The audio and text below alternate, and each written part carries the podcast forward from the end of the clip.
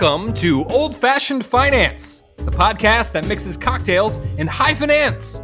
I'm your host, Jason Demland, and I am joined, as always, and in the future, by my good friend and fellow money muddler, Caleb Frankert. Jason, can a podcast about finance be entertaining? Not without alcohol. Well, all right, let's mix it up. Hey, Caleb. Hey, welcome buddy. To the podcast today. Yes. And to all of our listeners, also welcome to the podcast today. I am so glad that you all came. Today we're going to talk to you about finance and cocktails in a way that is hopefully entertaining and educational. Yeah, sure. Jason, it is uh, it's kind of dreary out. It's October. We're in full-blown October. Rainy and cold and dark and stormy. Wait, Dark and Stormy, Caleb. That's the name of this drink. Yes, we are mixing up some Dark and Stormies today while we talk about... finance. Don't spoil the surprise, Jason.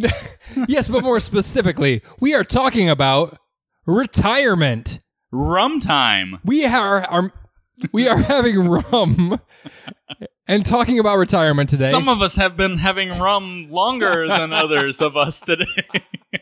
Okay, yes, but today is one of our retirement rum time episodes. It's rumtirement, as I have tried to make catch on. It's, it's retirement just, rum it's, time. It's just not catching on. Um, so I'm excited to talk about retirement. These episodes seem to, to uh, pique a lot of interest. Yeah, when I look at the numbers, they do roll good. They, they, they do roll well. Much better than other episodes. Yeah, retirement rum time. I think a lot of people who are... Uh, interested in the wonderful world of finance are thinking about retirement as an ends to the means. So maybe an end to the means? Yeah, the Freaking it's idiot. That's why they work. That's the right. End. So what I'm saying is retirement rum time seems to be these seem to be highly downloaded episodes. More highly downloaded than others. I mean, it, it's relative, I suppose. But yeah, I think it's probably because retirement is why we're doing this. It's, yeah, we, we want to be able to be free. And depending on your defi- definition of retirement, which it varies, mm-hmm. if you really define it as financial independence, then it makes a lot of sense. You're doing okay. all this work so that you have freedom. Yes. So you can work when you want, where you want, on what you want, for doing who what you, you want. want, for whom you want. Whom. It's whom. You're right. No, you're right. I'm usually the grammar police. You are one hundred percent correct. We are talking about a rum-based drink, which is kind of weird in October. Uh, we almost totally jumped the gun and went to a super fall drink, but stay yeah. tuned next week. We we sampled this one. We did not put pumpkin on our rum. No pumpkin in this one. But next week, I'm not saying pumpkin. It's going to be very fallish. So uh, this could kind of be a summery drink, but it is kind of... Uh, It's it's darker than the typical rum drink, so it could be. Would you also say it's stormy? Yes, it's dark. It's a dark and stormy. We're drinking dark and stormies today. Let's talk about our drink. So if you have been listening to the podcast for any amount of time, you might remember a uh, a mule episode. We uh, that was the budgeting episode, which is highly recommended. When we talk about downloads, not hugely downloaded because no. budgets are boring but necessary. We talked about cocktails on a budget. We talked about mules, the most famous being a Moscow mule. Uh, we had, let's see, Kentucky mules. We mm-hmm. had Mexican yes. mules. Yes. And we had the gin, gin buck, which yes. is a gin mule. Indeed. Somehow, Jason, we left out the Dark and Stormy, which is essentially a rum mule.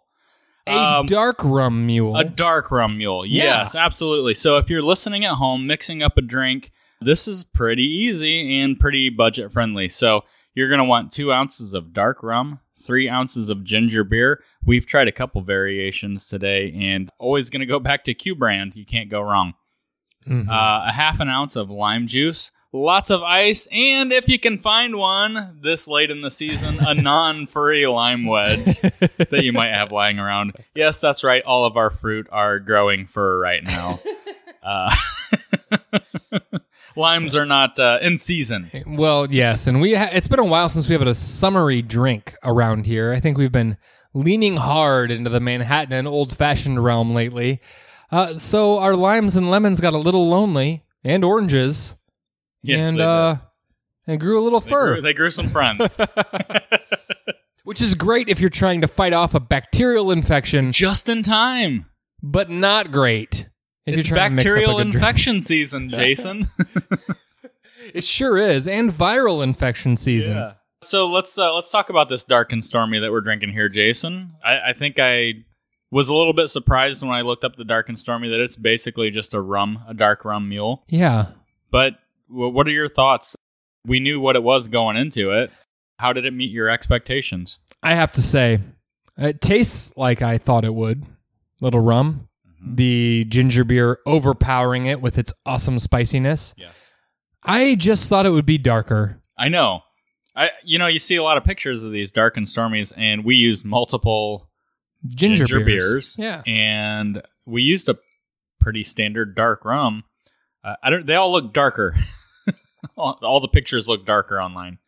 This kind of looks like a apple cidery kind of color, or apple juice. Like apple it's, juice. It's really maybe, light yeah. and cloudy. It's like it's light and cloudy. It's not dark, dark and stormy. You're right. That's great. I wonder if we would have put the ginger beer in first and then no, added the darker no, dark rum. We stirred it up. Because the pictures that I saw online, if you Google a dark and stormy, it really looks like it's like it's layered, like Kahlua mixing with something lighter. Yeah, they look really, really cool. I think that those pictures might be just Coca Cola. Did we make a Dark and Stormy wrong? Should we have used Coca Cola? Yeah, Dark and Rum and Coke. Oh, yeah, you're right. That's just a Rum and Coke then. Anyway, pretty good. I, I guess I'm just, a, if you find that really special ginger beer, if you like ginger beer, find the one that you like and mix basically any spirit and you've got a good cocktail. Again, you know, we, what do we have in this one? I, I forget the name of it. It's a really sweet honey kind of flavored ginger beer, and it's not great. The the Q brand is really, really excellent. It's got that agave and even chili mm-hmm. pepper spice in it. Yes. Yeah, so out of the variations we've tried here today, Q brand is my go-to as far as ginger beer goes. I, that is unchanged for me also. There have been other good brands. If you can find Fever Tree, it's mm-hmm. I think more readily available than Q. I didn't use it because it's very light. Well, I'm color. not mad. I just wanted it to be darker. I agree. I wanted it to look pretty. And this Australian ginger beer we used, beer. Really? Have you seen that Simpsons episode? Which one? The one Mar- well, they go. Where I don't they go know. To- You've watched thirty seasons of The Simpsons. Well, like this is in the this is in you. the first ten seasons. Basically, Bart Crank calls our Australia to see if their toilets run the other way around, and the kid he calls collect, and the kid runs because they're poor. He has to run miles away to flush a toilet and report back to Bart. So he racks up. Why these- is he poor? Because he lives in the outback. I don't know. Australia's That's not-, not a poor nation. They don't even have recessions anymore, Jason. Well. In the nineties, things were different, Caleb, and this kid had to run to an adjacent farm that was miles away, and he ran back and basically racked up thousands of dollars of collect phone dollar fees, which we also don't have really anymore.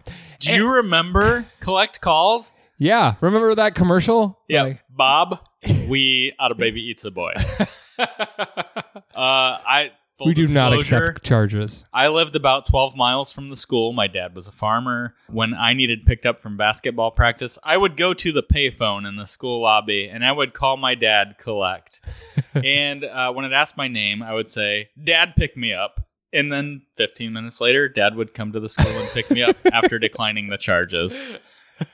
It was a great way to game the system. If you don't understand that, we're sorry. Don't listen. You don't need to listen to this show anymore. Yeah, anyway, the Simpsons went to Australia to defend Bart's honor, and he had to get kicked in the butt. That was the penalty uh, by Australia. So that that's it. But there's a scene where Marge is ordering a water. No, no, a coffee from the bar. And she's like, I'll have a coffee. And he's like, beer? She goes, coffee. And he goes, beer? And then she goes, coffee. And he goes, beer. And then she goes, C O. And he goes, B A. It's hilarious. Anyway, Australians love beer. That's the point. Foster's is Australian. That's right. Beer. We're way off track. Uh, um, ginger beer. Ginger beer is, is great. Like I, I think going back to the mule episode, though, if you can't find a ginger beer that you like, if it doesn't tickle your fancy, you could use ginger ale, I think, actually. It's that a lot sweeter, right. Yeah. and, it, and it's a lot easier to find. Some Verner's. Yeah, some, some Verner's, some Ale eight ones. Ale eight, Ale eight one. Yeah, that that would probably, gosh, we should have tried that. We should have. I think going with the dark rum, that might have been a nice, uh, it might have been too sweet. I don't know. Anyway, ginger beer is good stuff. I think you can mix it with any spirit and you'll be all right. Squirt a little lime juice, not lemon juice, right, Jason? Yeah, I accidentally put, I passed Caleb lemon juice in our office bar, and he just put it in there because he trusted me like a fool. It came out my nose. Yeah, it was not a good taste. So don't put lime juice, don't put lemon juice in, put lime juice in. Uh, but now that we've drunk of these Dark and Stormies, Caleb, uh-huh. and we are feeling loosened up, I think it's a good time to talk about our finance topic of the day.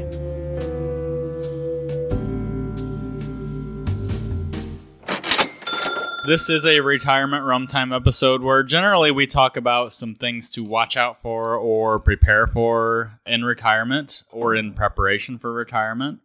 We kind of touched on today's topic just a little bit in our Lies Financial Advisors Tell uh, episode, which in all fairness, and, and we disclose this in the episode, it's not necessarily an outright lie that a financial advisor might tell you, but it might be something that's generally accepted as truth. That right. is propagated. You know, history is not on that on, on, on their side, I guess. Uh, it, it doesn't hold up. We'll put it that way. So what we're talking about today is allocation in retirement and why your risk tolerance doesn't matter. That's right, Caleb. This is the episode where we tell you that your feelings don't count. Your emotions have no place. Yeah. In your asset allocation. I mean, we tell each other this every day. Well, that's fine, Jason, but your emotions count for nothing. That's right. I love you, but your but feelings are meaningless. Here's the truth. I don't care how you feel about this. This is the truth. So this is going to be one of those episodes. In all honesty, it might not really be that harsh, but in this instance, we are looking at the math and the probabilities of success in basically not running out of money in your retirement. Yeah. And going against the prevailing notions that you should get more conservative as you get closer to retirement. Yeah, Jason, I think if we're going to hurt people's feelings today, at least we should back it up with math, right? We should use a little. I think we should have, I think our opinions are great. Don't get me wrong. Oh, I love our opinions. I, I think that though our listeners will appreciate if we back that up with a little bit of reason, a little bit of facts, if you will, some statistics. Let's put some math behind it. Some pluses and some minuses, some decimal points for good measure, some... You can stop right there. Thank you. Oh, gosh. Thank you. Okay, so uh, we're going to talk about some general accepted practices, I guess, when it comes to your allocation in retirement or when you're approaching retirement. We're talking old school here, right? Uh, things that are true because they've always been that way. Well, they're not that way anymore, folks. Jason, make sense of what I just said. It's true. So let's go right into our first point, which is traditionally it has been accepted that as you get closer to retirement, you need to take risk off the table because you don't have a long time horizon anymore to make up for any losses. So one of those standard... Gen- rules of thumb is that you take one hundred minus your age, and that's how much equity exposure you should have. Okay. So let's just say you're fifty years. That's so easy. You're fifty years old. one hundred minus fifty means fifty percent of your portfolio should be in equities, and then the other fifty percent should be in fixed income. Yeah. Boring. Yeah, it's...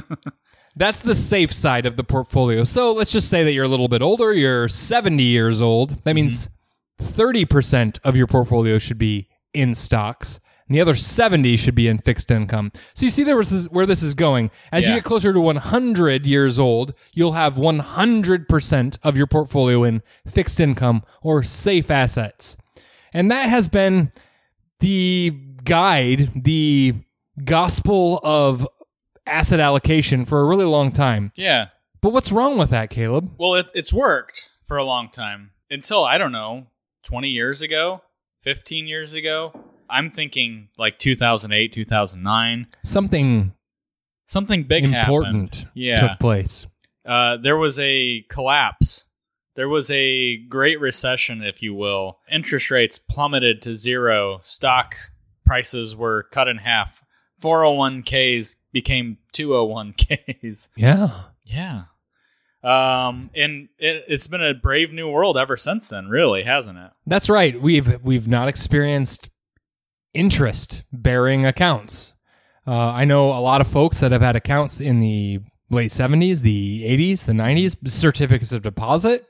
C Ds. Um, exactly. Bonds that have a good interest rate. Uh-huh. I mean, had. Or or close to historical averages, at least. Yes. Yeah.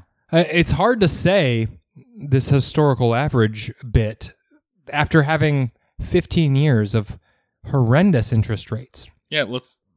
I mean, let's just call it what it is, our entire careers. Yeah, it's true. I mean, we haven't been doing this for forty years, no.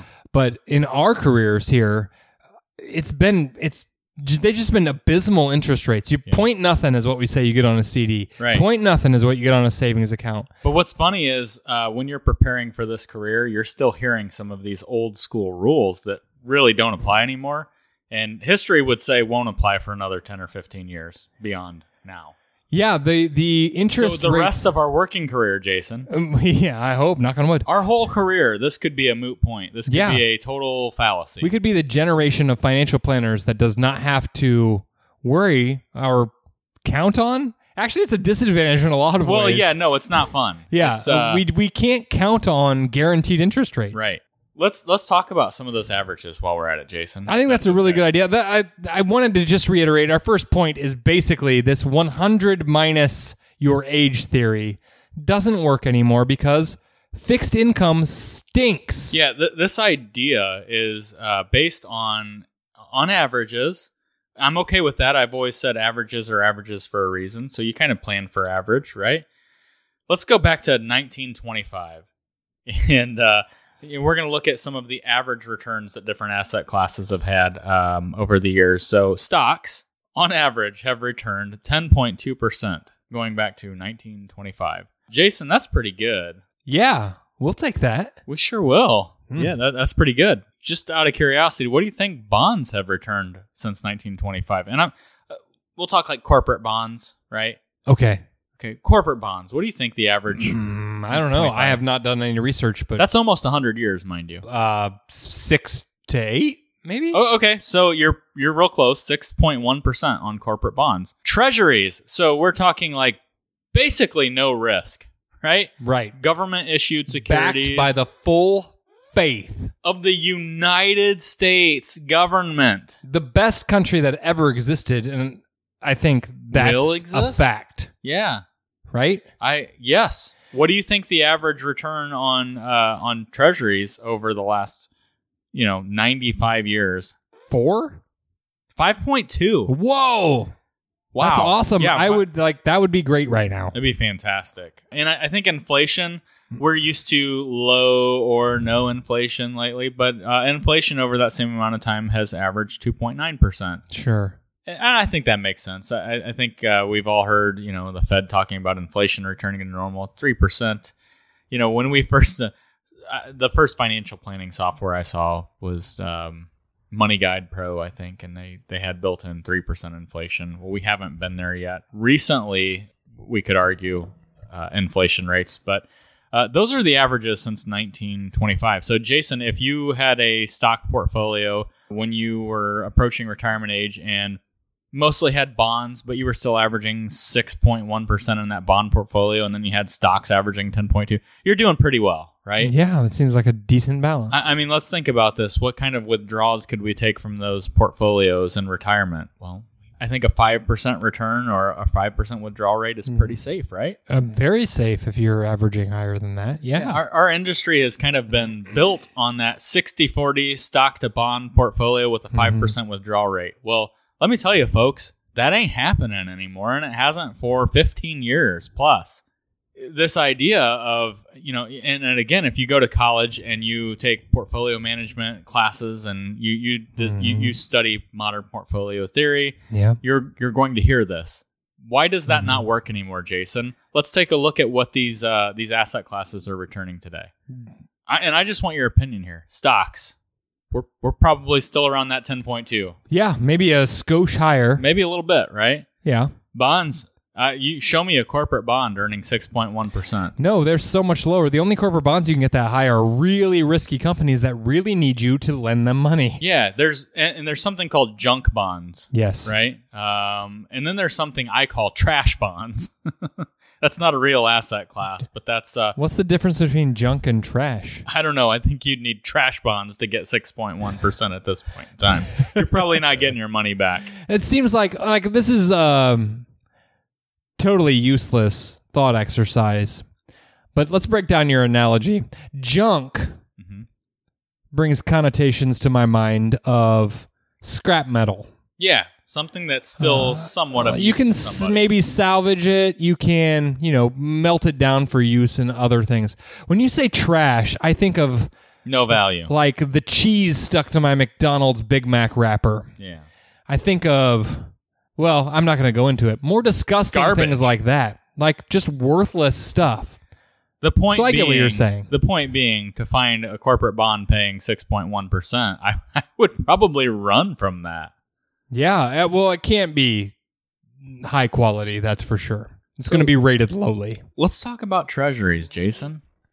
What about treasuries? What are treasuries paying right now? Uh, let's let and in fact, let's narrow that down a little bit more.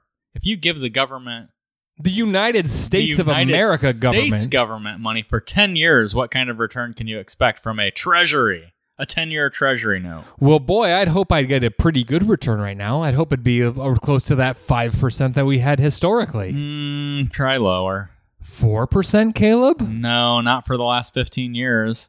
I, surely I can get three percent. Well, you know what? We had just about a two- or three-month period where we could uh, about three years ago, but no. Okay, well, surely I can balance out my fifteen-year mortgage with a two point five percent. I don't think so. The bank's got to make money somehow, Jason. Oh, that horrible spread. two percent? No. Keep going. one point eight percent? one point five percent? You're getting close, Jason. Uh, so I think we've we've beat this dead horse. Um Treasuries are paying squat. That is um, borrowing from the most solvent institution in the world. And you know, sometimes I think the only thing holding that up is that other countries are paying less. Right. Right. So when we get to a certain point, um, when our interest rates do start to pick up a little bit, we see money flooding in from all over the world, and it drives that yield back down. Mm-hmm. Folks, we, we've been in a low, low rate environment for a long time, but this is purely speculation and opinion. I think we're going to be there for quite a long time. You know, there's a lot of evidence that we probably will be. Even though there's inflation uh, right now, and we haven't had that in a really long time. You gave, gave some C P I numbers, which is the Consumer Price Index. Well, and I think we're going to get into that some more. But there's a little bit of hope for higher rates. Yeah, but, but it really seems similar to the late seventies. With all the data that we have, that we've got inflation, but not the the usual economic expansion that goes along with it. Mm-hmm. And I, I I think the way I look at this is the rest of the world's got to come along if our rates are going to go up, which I don't see happening. This is a more global economy than we've ever seen before. Right. right? So yeah. When you've got countries issuing ten-year bonds at negative interest rates, folks, mm-hmm. What does that mean? You're willing to hand over your gov- your money to the government for ten years to say, I'm willing to only lose this much. Yeah, guaranteed to yeah. lose that much when yeah. you redeem your bond. That's what that means when people have when when countries have negative interest rates. This is not an economic commentary. Okay, what we're trying to get across here is, look, fixed income is not what it used to be. No. Corporate bonds and treasuries, uh, you're just, you, you can't put it on cruise control and expect five to six percent returns here anymore. No, and we will spend, in our profession, all the people that are much smarter than us, the the bond guys. Which is most of them. But the bond analysts are are historically, they're usually looked up to yeah. by financial analysts uh, as the smartest guys in the room.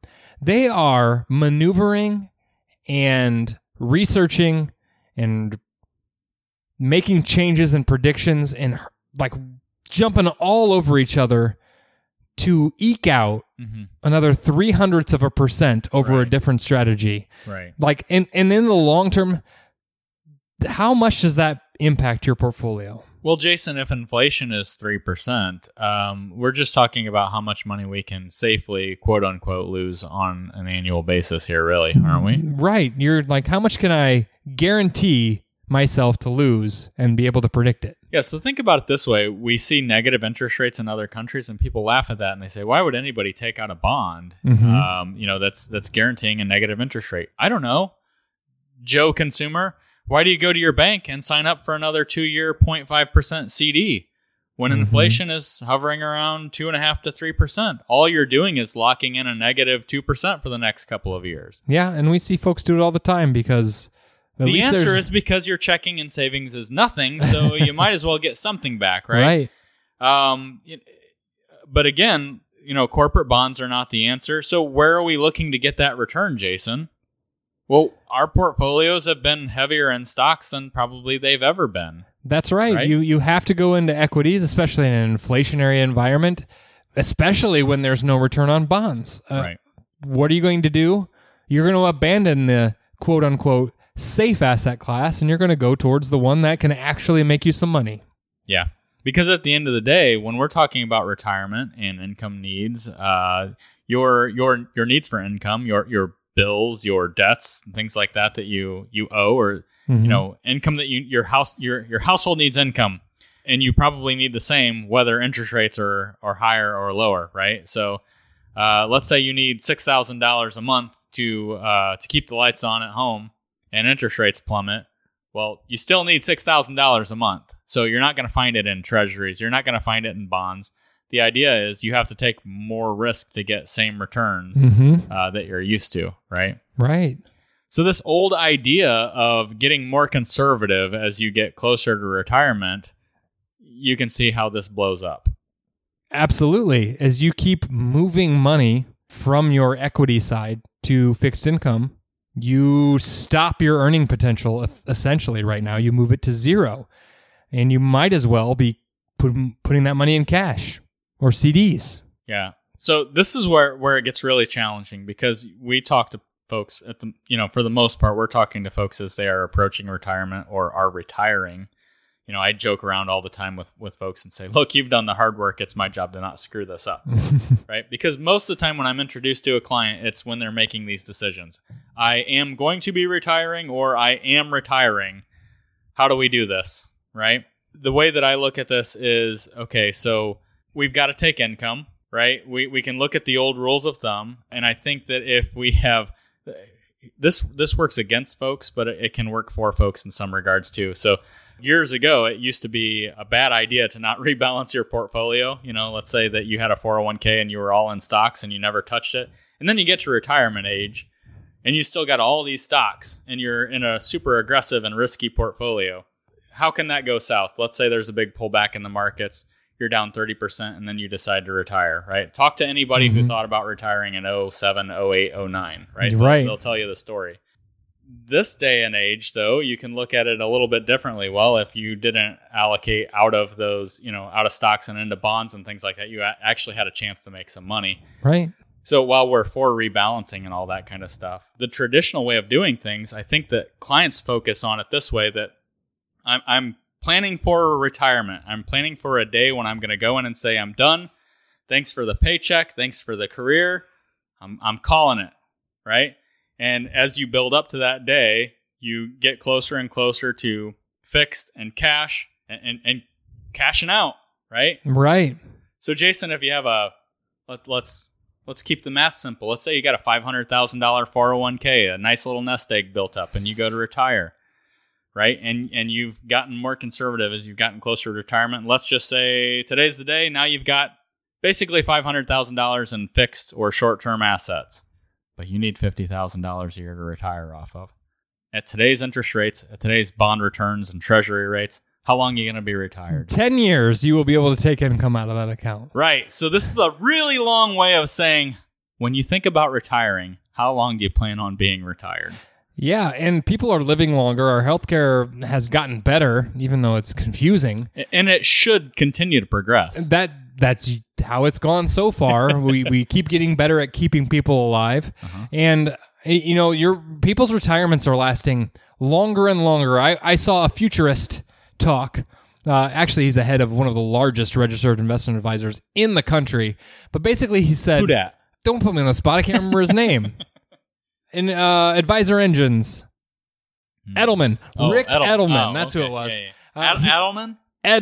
Edelman, E D E L M, all right. And Rick Edelman. And he said, if financial advisors are only planning for your lifespan to end at ninety, uh-huh. they are committing malpractice, because he thought the average lifespan was going to be one hundred fifty. Wow. By for people that are not yet retired. Hey, which, I, I need to make a blanket disclosure to all of my clients right now. If you're listening and you're planning to one hundred fifty, we're screwed. Yeah, I do not I do not have that in my allocations. I don't believe that uh, physicians and science are going to cure death in our lifetime. No. And that was basically his premise.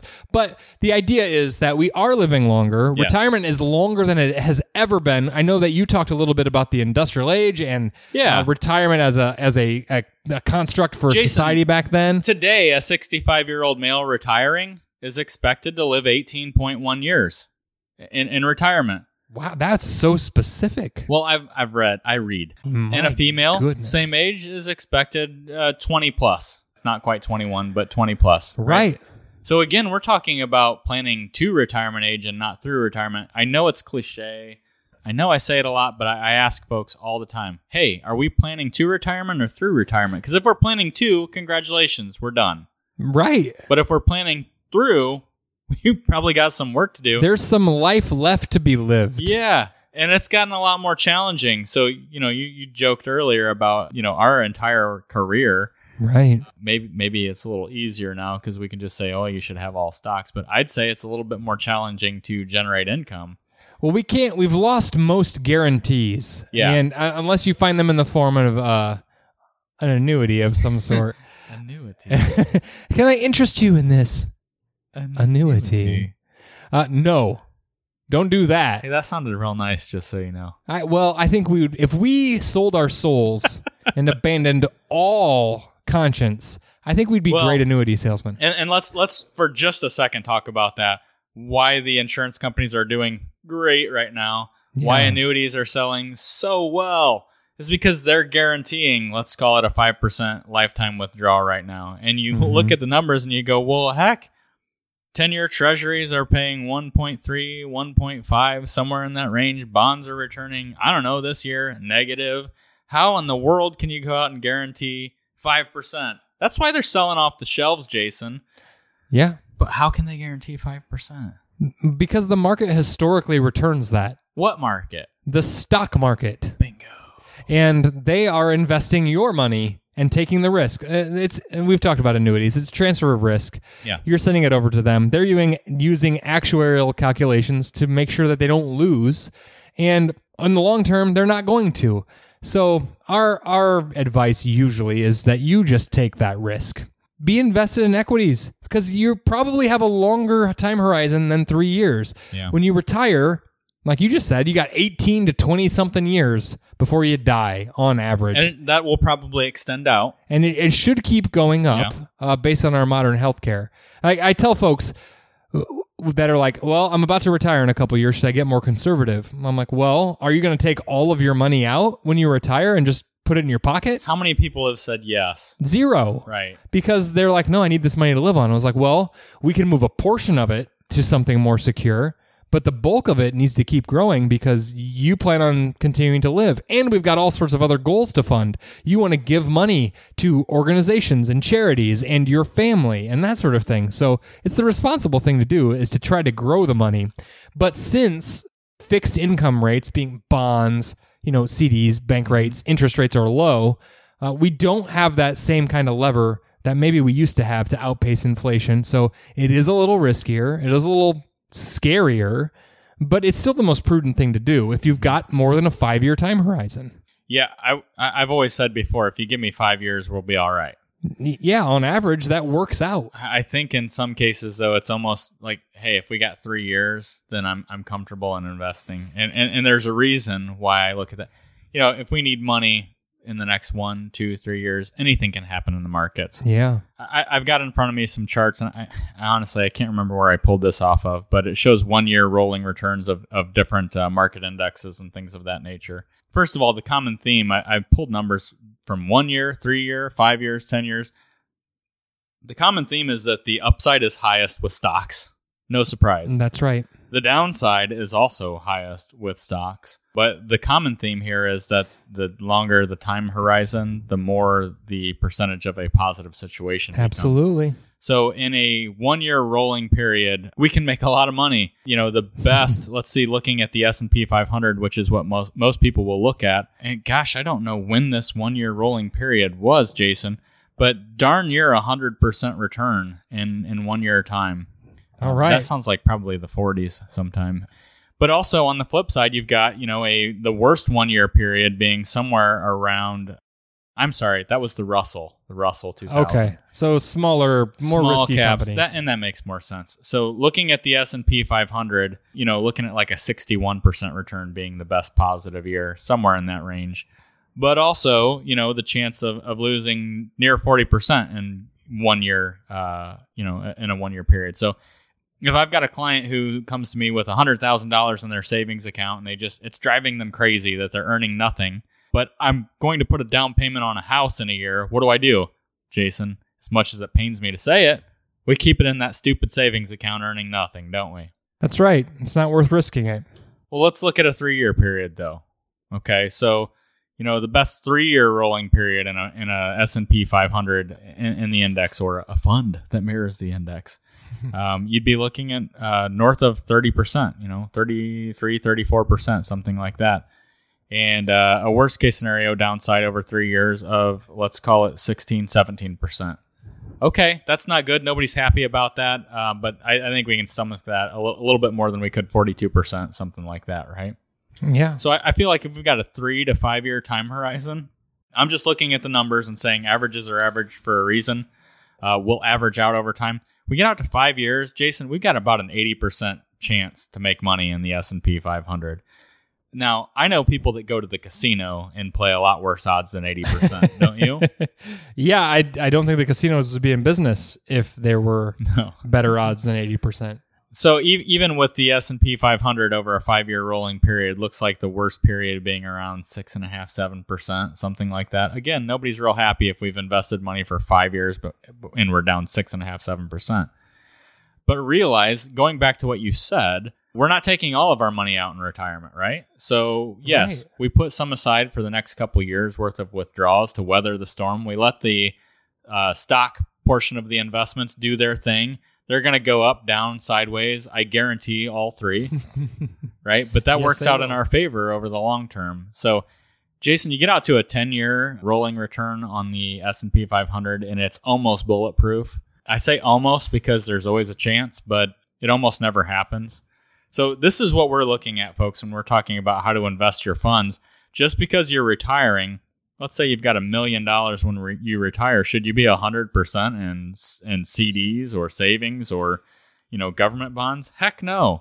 Mm-hmm. If, if anything, that's a safe way to lock in losses. That's a safe way to take away your purchasing power and your, your income generation over the next ten years, right? Right. So the volatility is your friend. It'd be a different story, honestly. Quite honestly, if we were sitting here talking about bond returns of six percent, I think we can live with that. I think we can generate in, uh, income off of that pretty easily. But when we're talking about bond returns of flat or one percent or maybe two if we're lucky with an inflation rate, and that's yeah. just the purchasing power being eaten up by, you know, two to three percent a year.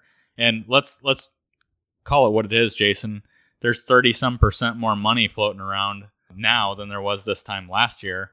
If you don't think inflation is a thing, think again.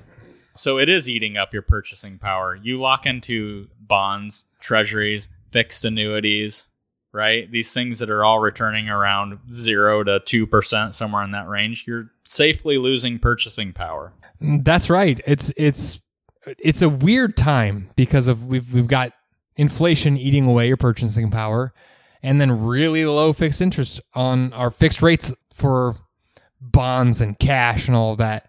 It really makes you think, is it the best thing to be in?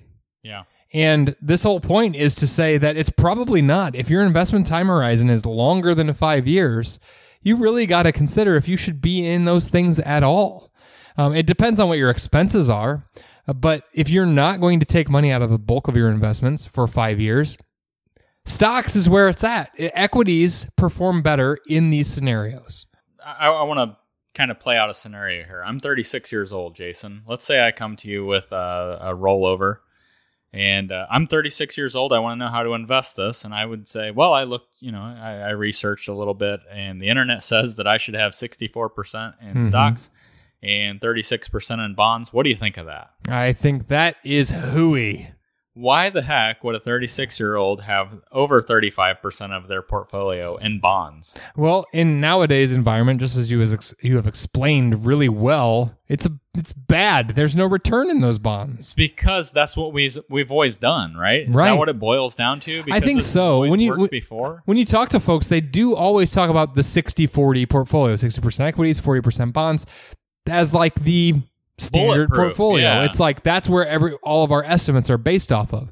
And and right now, with all the evidence that you gave, it just that's not going to do it. That's not going to cut it. Yeah. You need way more money than you did before to live off of that. Why would you want forty percent of your portfolio not working for you? Yeah, just doing nothing. And we haven't even talked about the volatility of the bonds with the with the price changes. So the bonds are supposed to take volatility out of a portfolio. Right. When the price is changing day to day by large chunks, I mean, because a small change in a bond that's yielding barely anything right. is a is still a, it's a, it's a volatile change. Yeah. Um, we're seeing price changes on bonds go way up and down like Like, like we're not used to. Like anything, remember, a bond is only worth what somebody will give you for it, right? Right, yeah. So take that out one step, okay? And this is the way that I'm looking at this. A thirty-six-year-old, let's say in my position, holding thirty-six percent in bonds. Why doesn't this make sense? I don't know. Interest rates are squat. We've talked about that. One thing that I don't think folks realize is how bonds react to interest rates, okay? Mm-hmm. So let, let's just... I don't know if we've done this on the pad- podcast before or not, Jason, but let's just say, let's just say I started a new business, okay? And I'm offering ten thousand dollars bonds for two percent, right? You might look at that and say, hey, a ten-year bond at two percent, well, the bank's not paying me anything, so I'm going to give Caleb ten thousand dollars. He's going to give me two percent for the next ten years. Right. Fantastic, right? Okay. So let's say interest rates go up. I, why might interest rates go up? I don't know. Inflation is creeping in. How does the Fed usually take care of or try to, we'll we'll, we'll say, quote unquote, take care of inflation? Um, typically, they'll raise interest rates, right? Make it less easy to borrow and access money. Um, that's what we've always done. So let's say an inflation is creeping in like it is right now. And the Fed raises interest rates. And uh, Joe down the street opens a business, and because interest rates are higher, he's got to offer three percent for his same ten-year bond, mm-hmm. right? And you go, hey, man, Caleb's two percent bond looked really good a couple of years ago, but now I can go across the street and I can get three percent. Well, three percent, that's a lot better in the grand scheme of things, right? Yeah.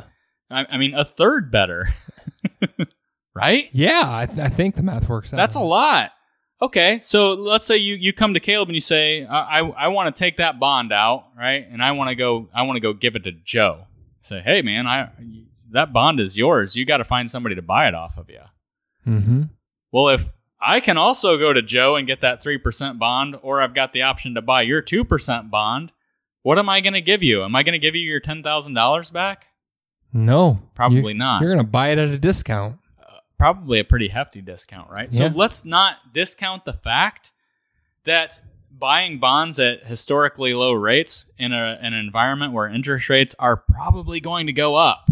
I mean, it's hard to imagine them going down.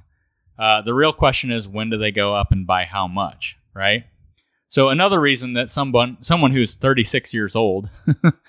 This goes for somebody that's sixty years old, it's too, It's true, though. But let's say... but. You know, I, I, this modern portfolio theory, this mm-hmm. this idea that you're thirty-six, you should have thirty-six in bonds. Well, I'm not touching this money for thirty years, Jason. Right. Why do I care? Why would I take that? That honestly, the volatility in the bonds, we talk about volatility and we, we equate that to something that happens in a stock portfolio, but not bonds. For the return that we're getting on our bonds, is it worth the risk? Probably not, especially if we're not going to touch that money for thirty years, right? Why why mm-hmm. wouldn't I just own stocks? Spoiler alert, folks, I don't own a bond. I'm not even sniffing a bond right now. Right, and most of the advice I'm giving to folks that aren't going to touch any of the money that's invested for more than five or ten years is to not sniff any bonds. Just ride those ups and downs yeah. because we've got we've got the time horizon to make up for it. So we're going back to risk tolerance. What what do you think risk tolerance is a product of? So in our industry, when an advisor talks to you about risk tolerance, it's mostly a uh, C Y A, uh-huh. cover your assets self kind of discussion. And and I frankly think it's cowardly. There's all sorts of uh, software out there that discusses what your risk tolerance is. How will you feel if your account goes up X but down X? You just said something there, though. How do I feel? Right. And and I... So you said fear mm-hmm. and feel. Yeah. Things that, in my opinion, should not go along with investing. They absolutely shouldn't. The worst decisions that are made in investing have to do with fear and greed instead of... And feelings. Well, those are both feelings. yeah. And so, yeah, your feelings are... are messed up, and especially that especially comes out in investing because you're going to make some irrational decisions. So it doesn't matter what you feel like. Yes, sometimes your portfolio is going to drop. If you are invested one hundred percent in equities and we have a great recession again, you might drop forty percent, and that's going to feel bad. Mm-hmm. But that doesn't mean you should get out. If your time horizon is longer than that, if you can wait...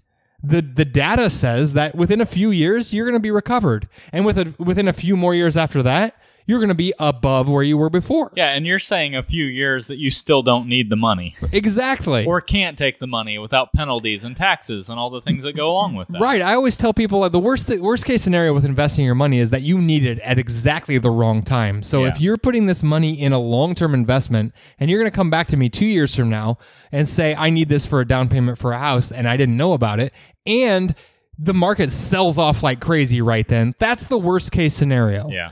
Um, but that's not usually the case when we're investing for retirement. Mm-hmm. And whether you're sixty or thirty, you need that money to last a while. Any of the short-term money you should have a plan for. And it, I just don't think it should be invested if it's within five years. I agree. Don't bring emotions into the conversation.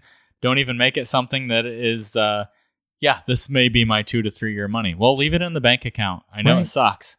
But in, in my opinion, that should really cause you to think about how much you have in your bank account and why. Right. You know, is that money earmarked for a new car, a new roof, uh, something like that, right? And and no more. That's above it. And beyond what you need for those expected expenses that are coming up. Look, let's let's not mince words. You're getting beat up by inflation. Yeah, it's getting you. I, I think taking feelings and taking emotion out of it is the big thing. I, I you know, we talk about uh, we talk about this in other areas of life.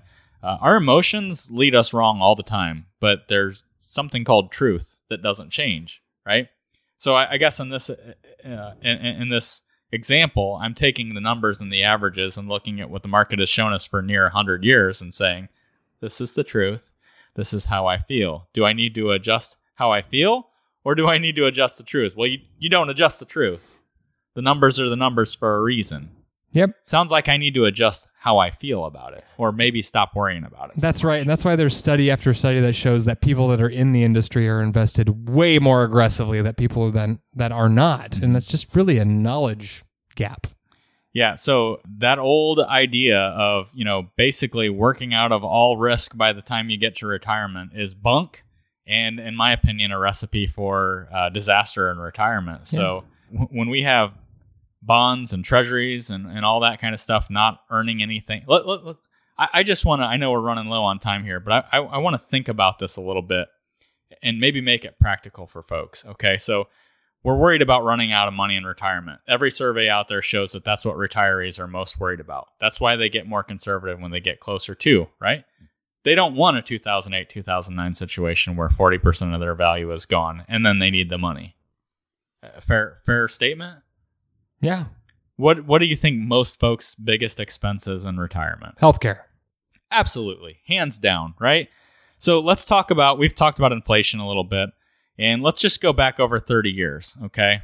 And looking at numbers, these are, depending on who you look at, you know, they might vary a little bit, but C P I, so a key indicator of inflation, over the last thirty years is up ninety-eight point one percent. So basically saying inflation over the last thirty-eight years, or thirty years, I'm sorry, is up ninety-eight percent, okay? Jason, what do you think medical care uh, costs have gone up over that same amount of time?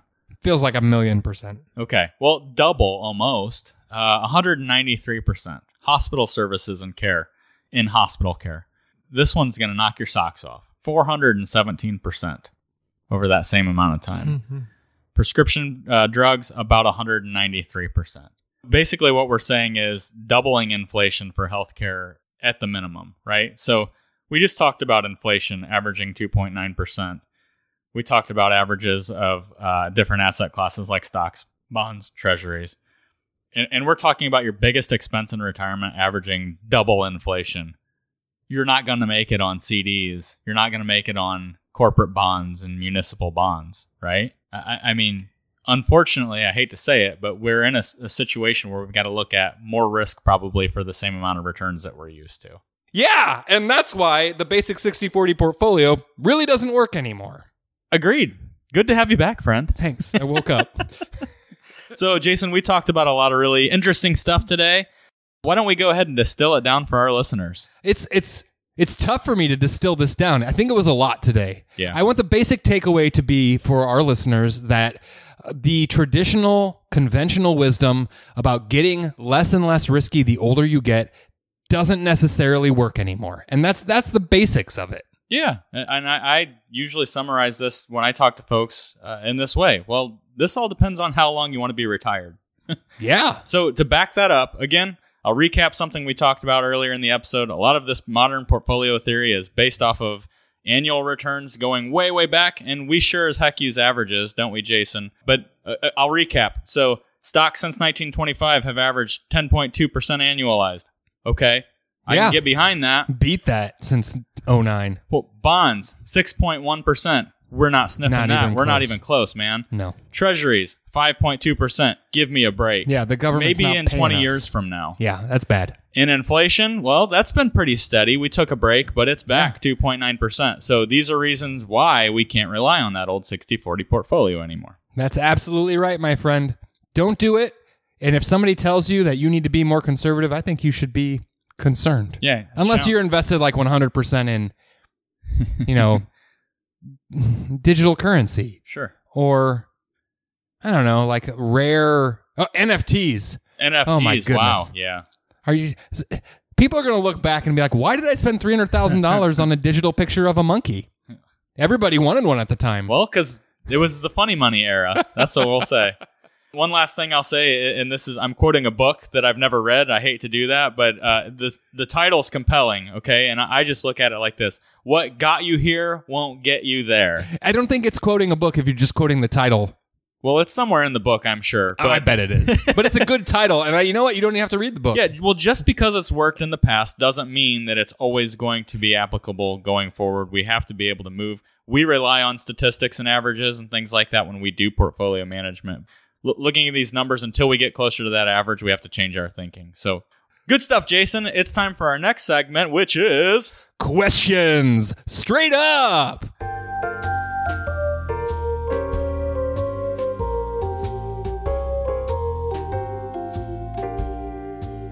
All right, Jason, we have a question from Jane, and she asks, what is the difference between a broker and a registered investment advisor? This is a question that you don't usually get from people because it's kind of like inside baseball industry stuff. Yeah, somebody's done some research Jane, going in. And in Jane's case, she had been talking to financial advisors and hearing their spiels. And she was with her mom and she heard their spiel. She heard my spiel and she heard some other ones. So she asked, what's the difference? And I said, I cannot believe you asked. I'm so excited to answer. Basically, uh, a broker is someone that gets paid on commission. Think about think about a real estate broker, somebody that's brokering a transaction.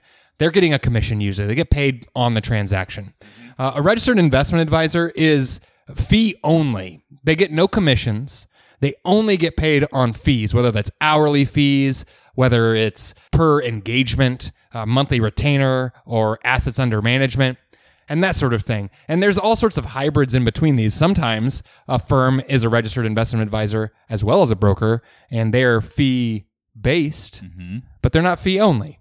So that's the difference. It doesn't... It, you know, nothing. Nobody's evil, but it does put conflicts of well, interest out there. Well, some people are evil. Oh, yeah. I mean, they're not evil because of this. Yeah. If you want to be evil, you could do it as a broker or as a registered investment yeah, advisor. We've t- we've but it's maybe a little before. harder to do it as a registered investment advisor. It's definitely extra wrong.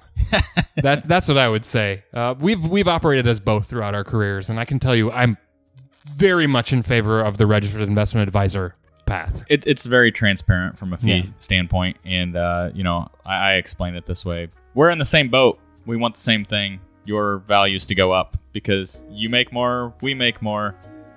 If you make less, we took a pay cut for doing the same amount of work. Nobody wants that. That's pretty simple to understand, but it's transparent. Yeah, man. Hopefully that answers the question.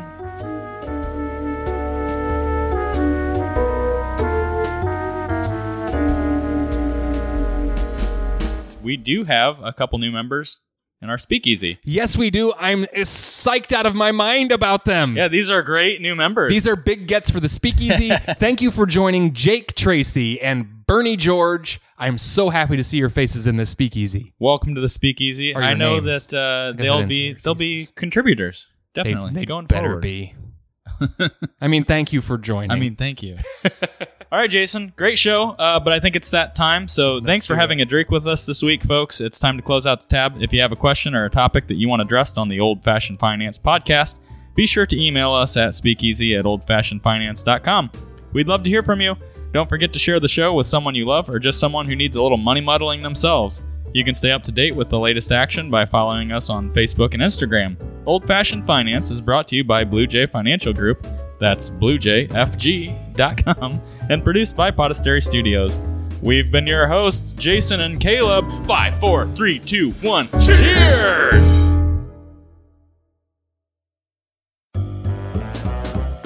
Blue J Financial Group, L L C, Blue J, is a registered investment advisor registered with the state of Ohio.